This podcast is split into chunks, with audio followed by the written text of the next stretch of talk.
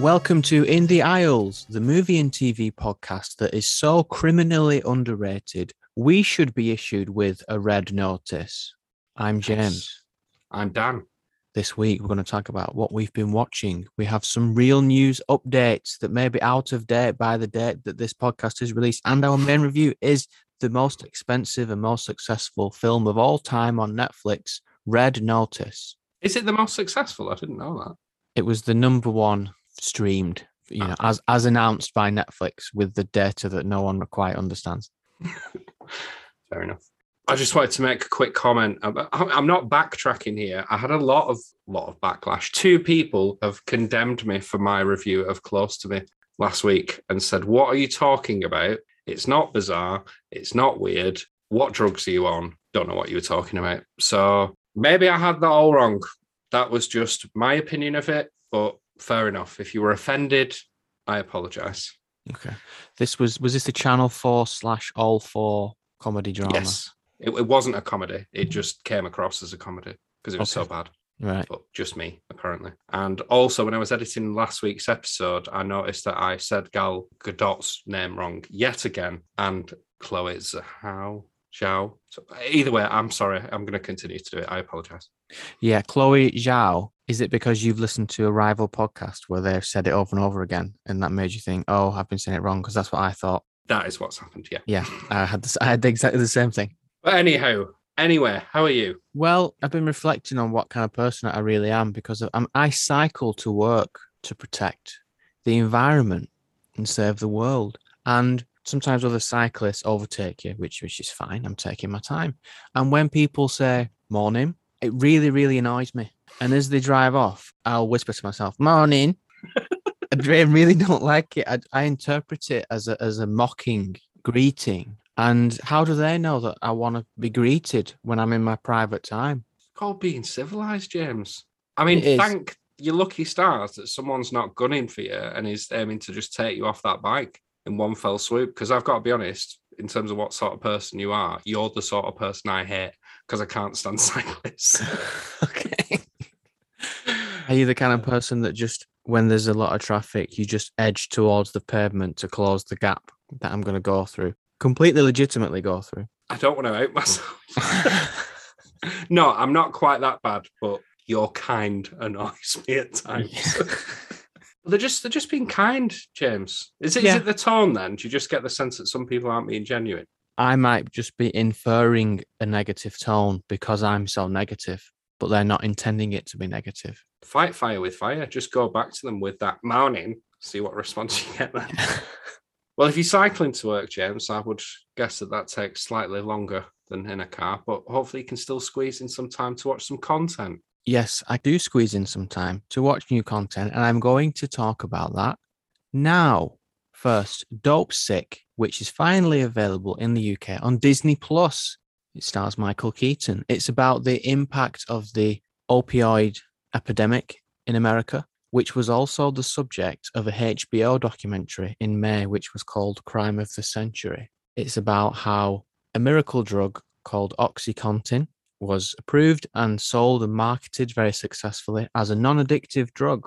But was that really the case? And it stars Michael Keaton as a doctor in a small mining town, and he gets sold on this miracle drug and he comes to regret that decision later on. I hadn't seen any trailers for this, so I don't know why I had any expectations for it. I think I've just seen one poster, which is Michael Keaton walking down some stairs that are, that are actually massive drugs, but it's darker than I expected. It's not a medical drama, it's more of a crime drama like American Crime Story. It's telling this sprawling tale of this supposed crime. Maybe it is a crime. I don't know enough about it. It is quite heavy, is what I'm saying. Watching Kaitlyn Dever, Dever from that's another mispronounced name. Watching Kaitlyn Dever from Booksmart and Unbelievable suffer from crippling back pain is not fun to watch. You see a lot of the Sackler family planning the marketing of the drug, and it does make you a bit angry to watch them scheming. And there is a fair amount of time jumping as well. It starts with a court case in 2012 ish, And then it says 1982 flashback. Then it says 2005. And it seems more complicated than it needs to be. And I wasn't mentally prepared to pay that much attention to what was going on. But I did enjoy it. I am enjoying it. I'm going to continue to watch it. Dopesick on Disney Plus. Glad to hear that you're and well enjoying it's probably the wrong word, but I've only seen the first episode and I am bought into this and I'm going to see it through as well. But as you said, even from episode one, I can tell that this is not it's not going to be an easy watching experience. But I'll go with it. I'll go with it. Anything else that you've been watching? Continuing with a, a medical theme, The Shrink Next Door on Apple TV Plus. Have you heard of this? I have listened to the podcast and only just have been made aware of the existence of this. So Okay. yeah, intrigued. This stars Will Ferrell and Paul Rudd. It's based on the True Story podcast about a man, Will Ferrell, whose life ends up being controlled by his psychiatrist, Paul Rudd. And it spans about 30 years. It all starts off in the 80s. Will Ferrell is all nervous and anxious, and his sister, Kathryn Hahn, suggests going to a psychiatrist. And very quickly, Paul Rudd steps over the boundaries and arranges things like a second bar mitzvah. He goes to Will Ferrell's business to deliver a workshop. And because we already know the premise, it's very obvious that Will Ferrell is being manipulated. Paul Rudd says, I don't want to take advantage, but he is taking advantage. Or he says, Your sister's trying to take control of you, but it's really the psychiatrist that's trying to take control. It's very creepy and sometimes funny, but it's neither a comedy nor a drama. I suppose that makes it a comedy drama, but it's not funny or dramatic. It's a piece of slick Apple TV content like Physical with Rose Byrne or Mr. Corman with Joseph Gordon Levitt. That's what Apple TV seems to have settled into, making slick, high end TV. They make the iPhones of TV programs. Watch it for Will Ferrell and Paul Rudd if you like Will Ferrell and Paul Rudd, is my advice. I was surprised to hear that it was comedic in some ways because it might be my ever faltering memory, but the podcast was not in the slightest funny. So strange that they've took that direction with this. But like you said, neither here nor there. Yeah. So the subject matter is disturbing and it does open quite dark, but it's Will Ferrell and Paul Rudd, so they are funny. There are funny bits. Sounds right up my street. I'll be checking that out. I didn't know that it had been released over here yet. So Apple TV is where you can catch that. Yes, The Shrink Next Door. Daniel, what have you been watching? First off, Dexter, New Blood. I forget really at which point we discussed this previously, but Dexter, it was up there with one of my favorite TV shows, and everyone knows this by now. It had a universally despised finale, one that I never actually watched because I'd become so disillusioned with the final season. But it's back and it is here to make amends under the title Dexter New Blood. So if you IMDb this, it shows as a completely separate TV show, not a continuation season don't know who's going to find that interesting. Um, at first, when I heard about this, I was thinking, do I really want them to cement themselves further into the TV history books as being the biggest letdown to a TV series ever? Because this is a very big gamble. If they're going to attempt it, they must they must have a good idea because otherwise they're just making the same mistake twice. So the release date got ever closer, and I was finding myself quite excited. And it's here airing on poor man's HBO, Sky Atlantic, or Now TV. And there's only two episodes available so far, but I am more than pleased to say I am so glad that this is back. Even after just the first episode, it feels like spending time visiting an old friend, an old friend who may kill people for a living, but nonetheless. The series takes place many years after the events of the original, where Dexter has fled his former life. He's disappeared into good old small town America. He's got a new identity and he's living out his days in a remote cabin and he works in a local hardware store that just so happens to sell guns. Is there a name for a gun shop in America? What do you call it? Because they sell them everywhere. Gun Store, they might Yeah. call it in America. let's let's go with that. And what I really liked about the first episode was it it felt very well thought out and it had a reined in approach to reintroducing you to Dexter. They don't rush into, oh, he's back to his old tricks, murdering people again. There's like this gradual build up and it all completely makes sense how things unfold. It, I mean, that's not a spoiler. He's going to kill people otherwise. Why are you watching it? Quite cleverly, this is the Dexter that you know and love. So it is familiar in that way. But at the same time, his hunting ground is very, very different. So in terms of like the backdrop and its setting, in the original, it was Miami. Glorious, sunshine heavy Miami amidst bright lights and bars and clubs. But here, it, it couldn't be further from that. It's it's rural, sparsely populated, secluded to an extent, and it's full of snow everywhere. So visually, it's just very, very different. And I think that was a really wise choice because I'm under no illusion going to say it. This is not going to be reinventing the wheel and doing something different with Dexter. It's going to be the same thing again. It's a redemption series. That is what this is. It's, it's so people can forget that season eight happened and it gets the ending that they deserved. But having it look and feel very different in terms of the setting is making it feel fresh. And it's not just the setting that means it's worth revisiting. Up until this point in the series, it's a completely different cast. So all the relationship dynamics are gone. We're starting off from scratch. And already I feel like they've planted enough in there where I can see that this is a recipe for potential disaster.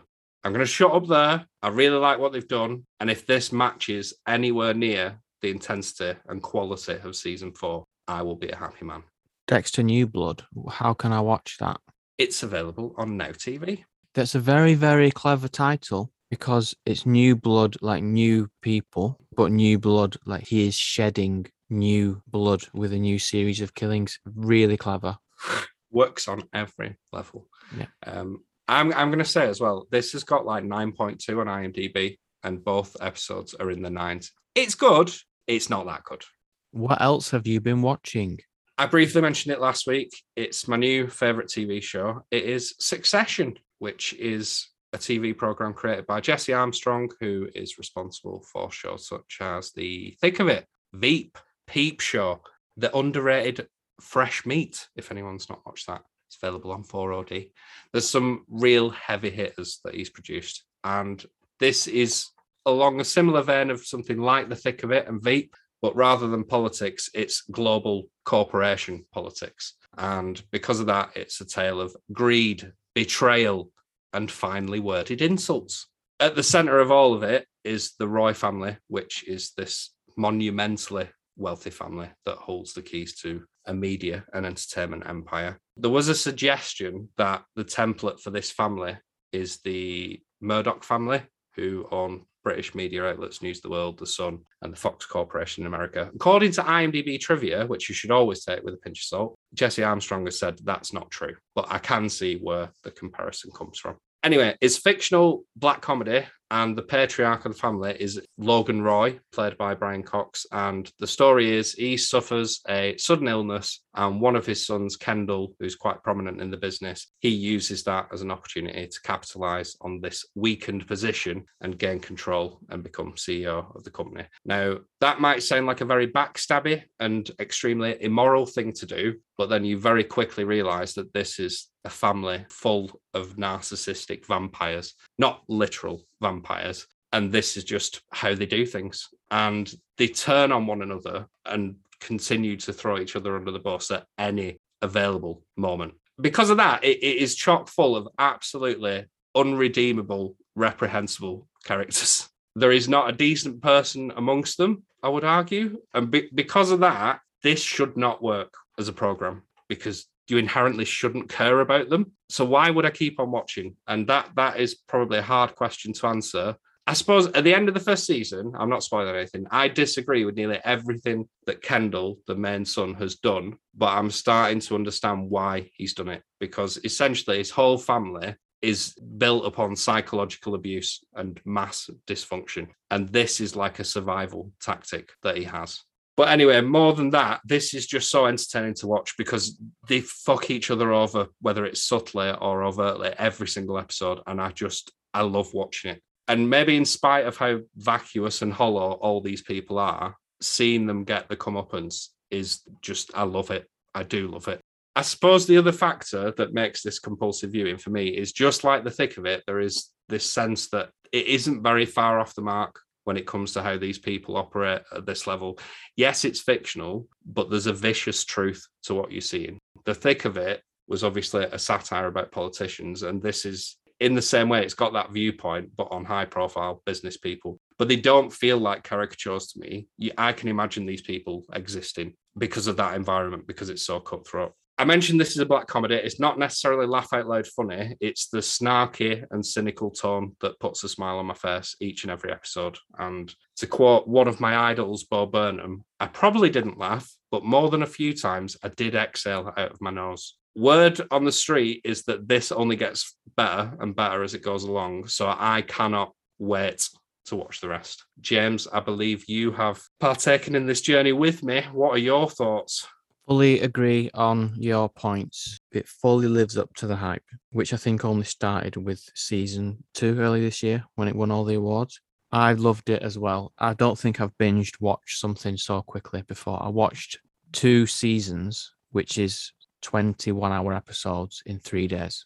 I've had my phone on my chest watching it till two in the morning in bed. I absolutely love it. Seeing what it's about doesn't really sell it that much because I'd seen the premise that you've described very well, and I thought, how could that be the best program that's ever been made? It doesn't sound Yeah. interesting, but it really, it really, really is. The characters are all so terrible and uh, uh, like exaggerated because it's a satire, but they're also completely believable. I love it. I absolutely love it. I'm so glad you've said that because we had a text exchange midweek and you said, I'm on episode five. Does it get funnier and better? And I was like, wait for episode six. And I do think that's when it really comes into its own, is episode six, because th- there is a showdown of sorts. And I was like, this is a masterpiece. This is brilliant. Yeah. Something happens in the first episode to take someone out of the action for a bit, and then it feels like that is done so that everyone else can be introduced and explain what's happening. But then once it gets going, it is non-stop awesomeness.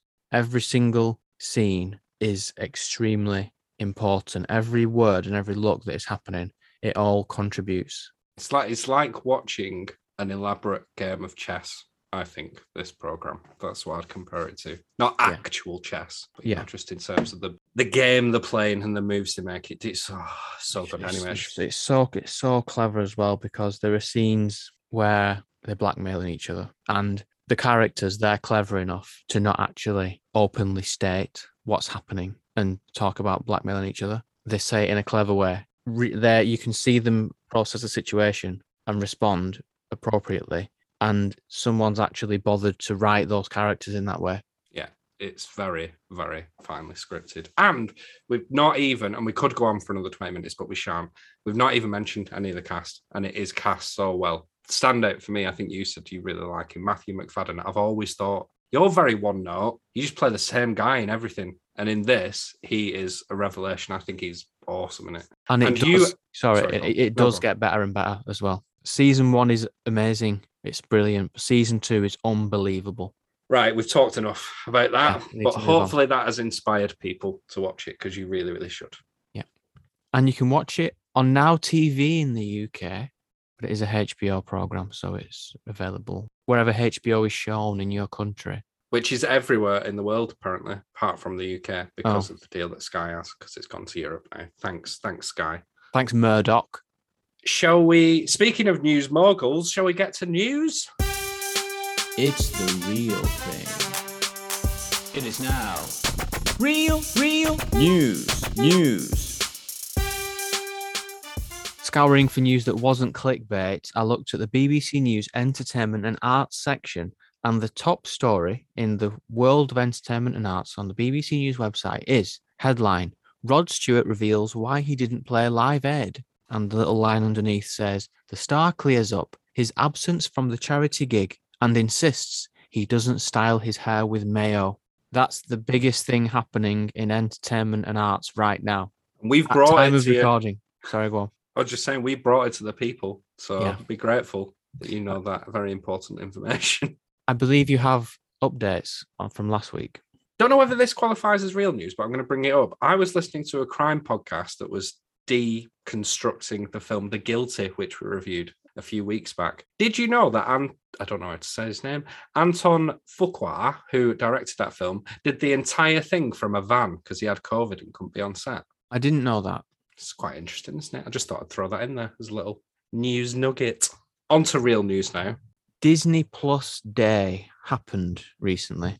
That's where Disney announces new things, including their exciting Marvel Studios releases that are coming up. And an image is going around of some new logos. So some of this is things that we already knew, some of it is new, new, and it's updated logos. So I want to ask you, as a as, as a casual Marvel fan, whether you know what this is. So X Men '97, I know what X Men is. of course. Echo, The Dolphin. nope. No. Right. Spider Man freshman year. Yep. Agatha, House of Harkness. Oh, oh god, the foggiest. Marvel Zombies. Isn't that what fans refer to themselves as if they've been a fan for a long time? She Hulk. Yeah, yeah. Miss Marvel. uh, Ms. Marvel. MS Marvel. Do you know who that is? The wonderful Miss Marvelous, the Amazon Prime series. Nope. No. Moon Knight. Only because you mentioned to me last week. That's the only reason I've heard of that. Secret Invasion, which is a, is a name of the plot line, and Ironheart. Oh. No. So that's what we can expect from Marvel Studios. How exciting that you don't actually know who any of them are. Maybe that's a good thing. Imagine if half of these things come out, if not more, and they're decent, and it's not something that we've seen iterations of for years and years and years. It might be a positive, but I'm inclined to be as cynical as you and think, mm, Do you have an update on a story from last week? I certainly do. People might not care, but that's not going to stop me. We spoke about Vin Diesel rather desperately putting out the feelers for The Rock to return to the Fast and Furious franchise. And I said at the time, and you agreed, this is futile. It's going to go nowhere. That was the end of it. Well, he's had a response. It isn't from Dwayne Johnson himself, but rather his business partner and co producer. His name is irrelevant. I'll give you the quote. You can never predict or control what's going to come out of that world. So I'm very used to it by now. I think we're both very used to it. I know that it's a weird use of a full stop there. I don't get what's going on. I haven't been able to really connect with DJ Dwayne Johnson on it because he's buried in promoting Red Notice, which will feature as our latest main review. But yeah, I'm used to it. It's what comes with that world. You get crazy curveballs thrown and you just roll with it. It's the Fast family. Look, DJ's the biggest movie star in the world. No one's below trying all attempts and approaches to try and get him on board. So I appreciate it. You got to take your shot. You never know. I'm sure there's a couple DMs that slid in hit that slid in there too. I'm sure he slid into the DMs as well. All that is to say, what our response is no response. Thank you for messaging. We're not going to give you any little thread to hang on to here. It, it seems like it's still a no. I agree. That sounds like a polite way of saying he's busy, he's bigger than you. This is desperate. That's the And end the of the fu- sentence. The way the my intonation there didn't make it sound like that's the end of my sentence, but that was the end of my sentence. And I think the funniest thing about this whole bit is that it isn't Dwayne Johnson that has responded. He's asked his business partner to do it for him because he just doesn't have the patience for to do it himself, which is is the biggest fu possible. So good on him. Well, Dwayne Johnson, Red Notice. The segue writes itself. This film is new, fresh point of view. When we sit back, this is a fact. We in the aisles, here are some aisles, thoughts in sync, tell you what to think. I'll listen to you, but please don't rap again. This week's main review is Red Notice. Hello, boys. It's so nice to finally meet you in person. She's gonna steal Cleopatra's eggs. They're priceless. If we catch her together, I can clear my name, and I'll help you become the number one thief in the world again. Lift with your neck. Even if I did partner up with you, you still only have one brain. What's your plan, son of a? Red Notice is a globe-trotting prison break spy action jungle adventure with a $200 million budget starring two of the most popular, charismatic leading men in Hollywood. It's a story of quick-witted, double-crossing criminals, fistfights, gunfights, explosions, lavish sets and CGI vistas. All ingredients that could make for a rich, engaging promotional campaign. No, forget that. Here's a picture of Gal Gadot wearing a red dress. Like what you see? then watch this film to see more of Gal Gadot wearing a red dress. An Interpol agent tracks the world's most wanted art thief. That can't be it. that's the that's the IMDb summary. That's literally it. Amazing. Daniel, what did you think of Red Notice? This is one of those films where I have absolutely no idea what you think, and I love that. So let me give my review, and I'm sure yours will be the polar opposite. I feel like there was a period of time, maybe in the late 90s or early 2000s, where if you had a film that had a cast of this magnitude and you were selling yourself as the next big action comedy, you could pretty much guarantee with 70% certainty that it would be okay and it would be good. But in more recent years, I might be misremembering history here, but in more recent years, I feel like the success rate has just plummeted and plummeted to a level where you can actually near enough always anticipate this is going to be really bad. And once in a blue moon, you get a nice surprise. Now, due to my world weariness and the fact that we do this podcast, that's how I was approaching this film. I had no expectations other than it's probably going to be bad. The two hour runtime had me hacked off because everybody knows that any good comedy has no business being longer than 90 minutes. I actually texted you and said, quote, I'm going to get it out of the way this evening. So, all that is to say, I did not want to watch this.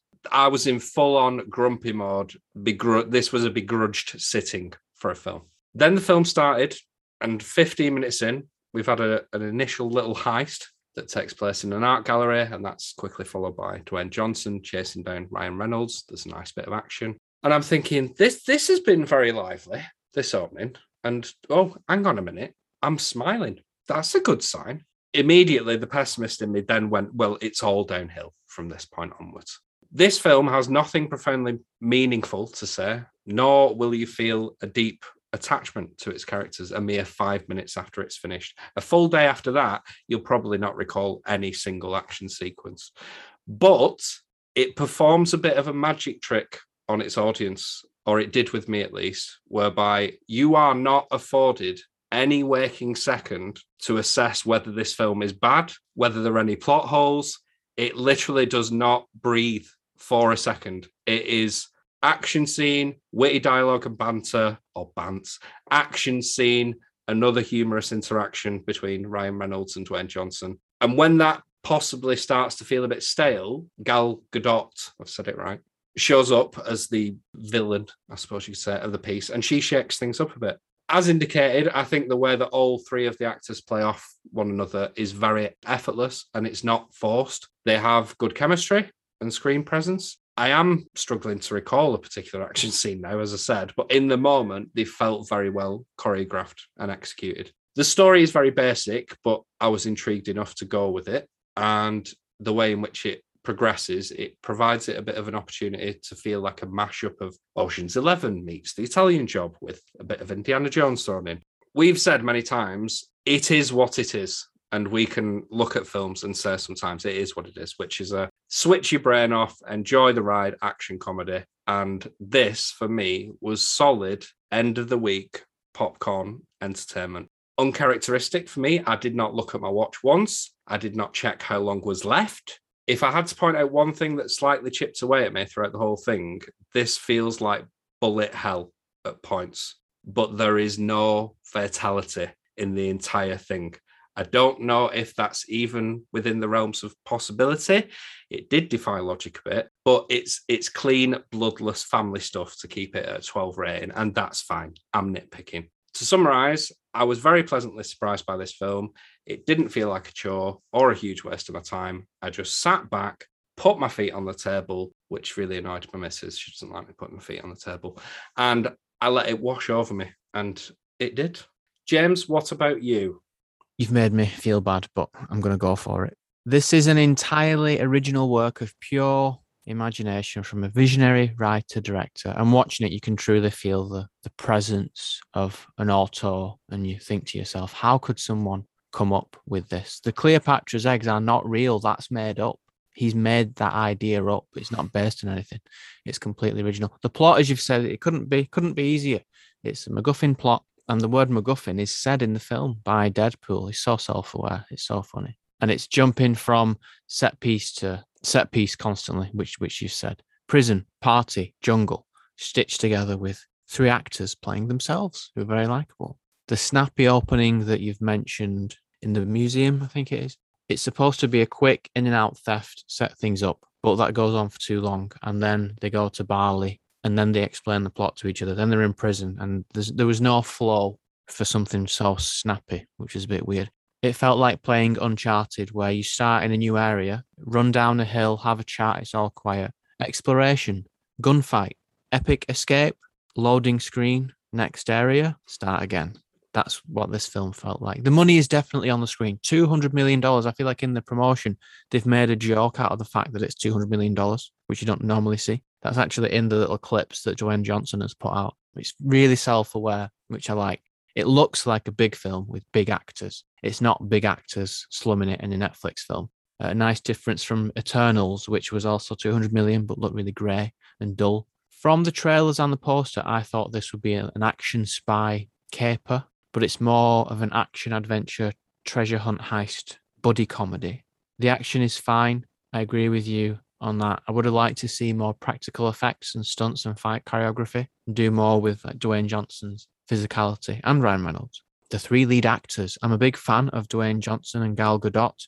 Ryan Reynolds, he's fine, but I'm not a super fan who loves everything that he does. Dwayne Johnson, I think, has been better. He was better in Fast and Furious. He was maybe even better in Jungle Cruise. He has inhuman charisma, but I think in this he's quite generic.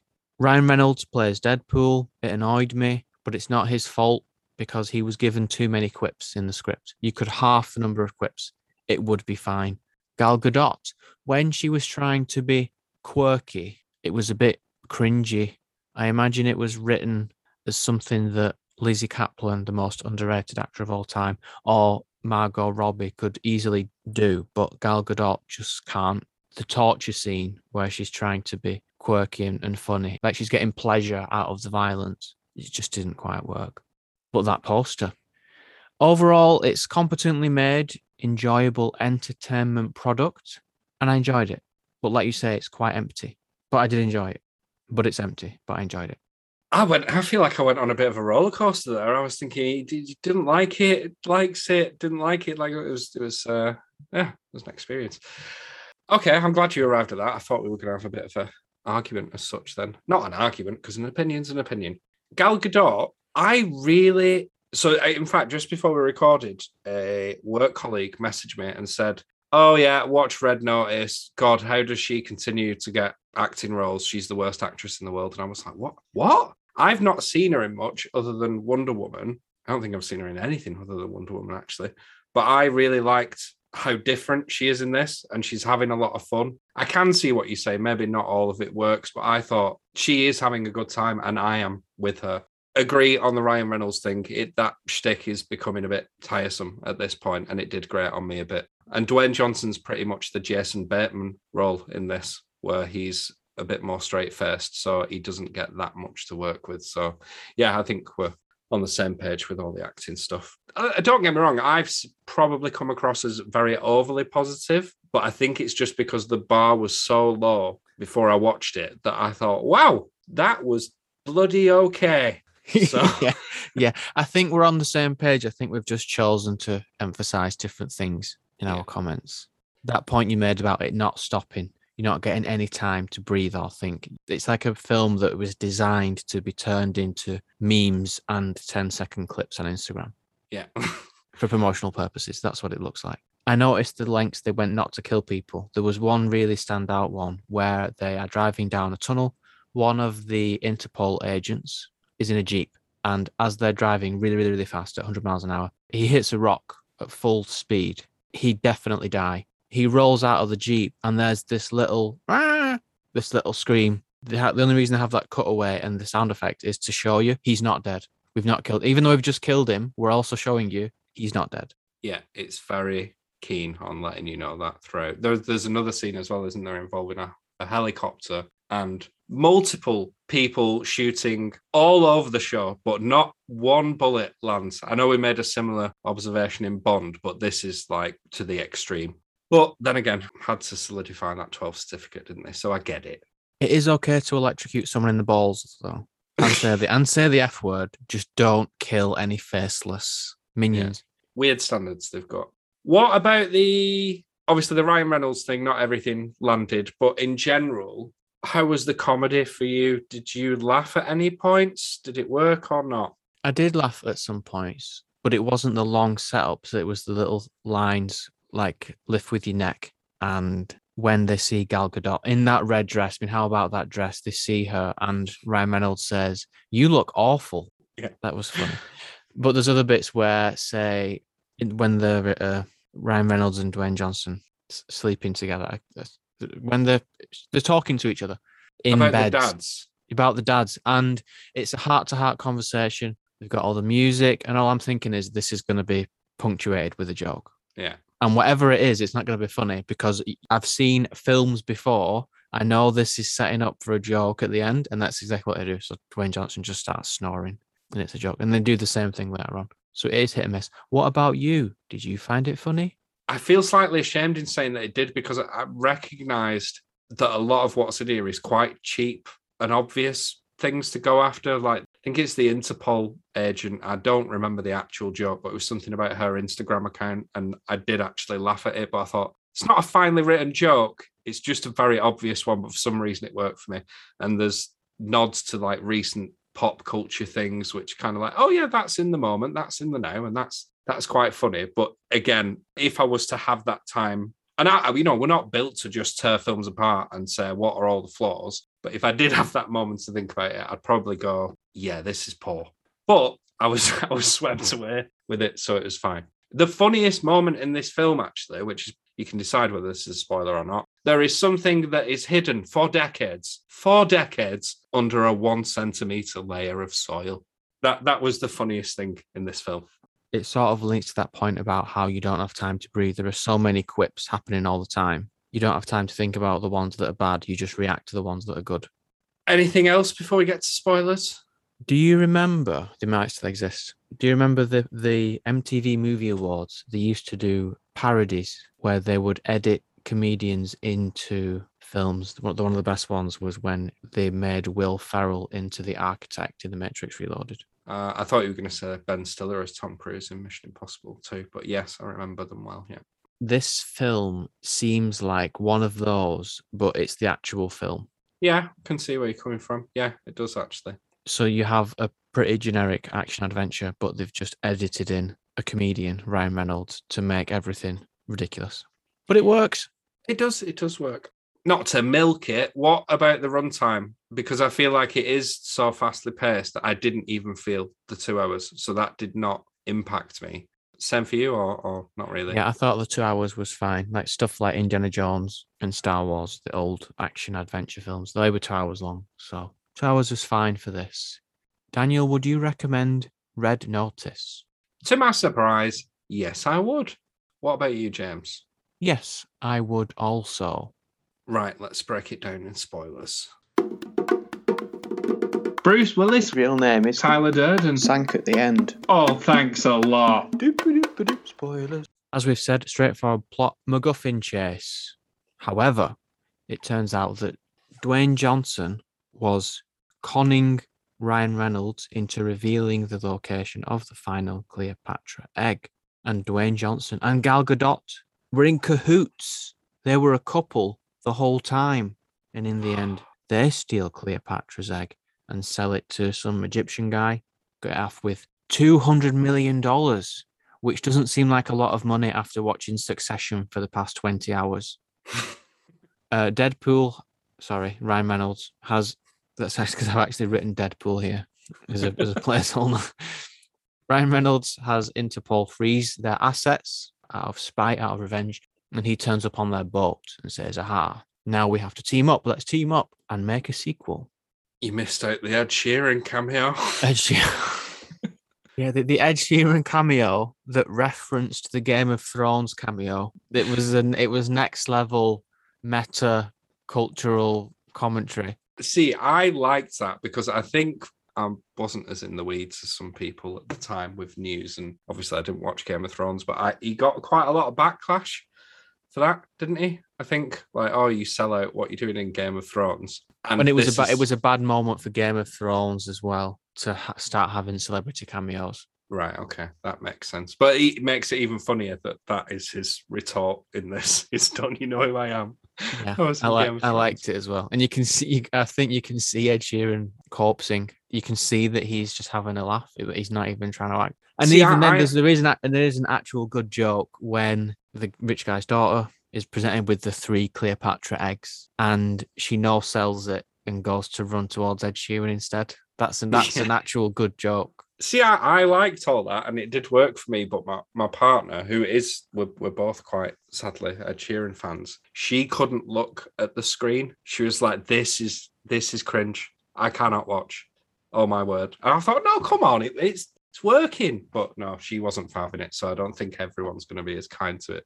What about that double cross then? Did you foresee this happening, or I did not. I realized on reflection that it was hinted to on two occasions that I can recall when The Rock breaks out of handcuffs. I thought, is that is hmm, okay. And when Gal Gadot and Dwayne Johnson are fighting hand to hand, Dwayne Johnson, who is the size of three men, fighting Gal Gadot, I thought this is ridiculous. I can let I, Scarlett Johansson can get away with it in Marvel films because she has the additional gadgets, but this is just a pure hand to hand fight. It doesn't make any sense. Ah, but it does because they weren't really fighting. I didn't So- guess it. What about you? I, I didn't guess it either. I didn't even pick up on those moments that you said. But just for a bit of a fail safe, if you failed to pick up those moments, don't worry, they recap it in a montage just to make sure. Yeah, It was in there. It was peppered in there. Don't you worry. I didn't like the montage. That was not. It's unnecessary. We can we can just rewind it. Like we're on Netflix. And uh, again, not to pick for picking's sake, but the whole reveal is completely without consequence. It's like, oh, we double crossed you. There you go. Yeah. Oh, guess what? I don't really care. That there's no amount of character building to a point where it has an impact. It's just and this, which is speaks to really what sort of film this is. But it did make me go kind of lost on you when you've not built up an audience's, you know, attachment to the characters really. So It's like they know there is no attachment to the characters, so why bother making anything matter? It's not like Indiana Jones and the Last Crusade, which is all a bit of fun until Sean Connery gets shot in the stomach and he's going to bleed to death if you don't do the last little mission. This is just, we know you don't care, so here's Gal Gadot in a bikini. But I do admire this film for knowing what it wants to be. I don't think it's aspiring to be anything beyond what it is. And that sometimes is perfectly fine. Like, say, for example, I think I'm not familiar or I wasn't familiar with this director, but I realized that one of his other credits includes Skyscraper. That is not anywhere near as enjoyable as this film, but it's not that bad of a watch. He obviously is quite adept at making these sorts of films, and there is a market for it. And if they can be half decent, given the shit that comes out, I'm fine with something that is distinctly average. Yeah, yeah, yeah, uh, yeah. I agree. I agree. Especially compared to Eternals last week, which was trying to be some. I don't even really get what it was trying to be. You're right that it's actually a brave thing, you could say, to make something that is so shamelessly going after audiences' enjoyment. Yeah, completely agree. The final act when they go to Argentina, that's the bit I like the most. The final jungle adventure. Gal Gadot comes back. It's the big finish. I liked it. My question for you is Did you notice the two Indiana Jones references in that last 30 minutes? Quiz time. Other than Ryan Reynolds whistling the Indiana Jones theme tune as they walk down a staircase, don't know what the other one was. Yeah. Is that one of the two? Yes. The other one, I looked it up because I suspected it was because it was so out of place. The Rock, Dwayne Johnson, he passes his torch over a crate with a US Army reference number, something on it. That crate is the crate that holds the Ark from Raiders of the Lost Ark. Well, would you, Adam and Eve? It. I would never have got that in a million years, but nice. It's little very deliberate recreation of the crate that the US Army puts the Ark in at the end. Dwayne Johnson and Ryan Reynolds. I think this is the only time where we've not even bothered to try and say the characters' names. But I think that that is in keeping with the, the mood of the film. So Dwayne Johnson and Ryan Reynolds, they talk about their fathers. So what I'd like to suggest to you as we come to the end is Red Notice, the trilogy. So Red Notice 1 is what we've just seen. Red Notice 2, Master Conman, Dwayne Johnson's father, comes back. And can the father con the son or not? And will they learn to love each other and forgive each other? Red Notice 3, Ryan Reynolds' cop father returns.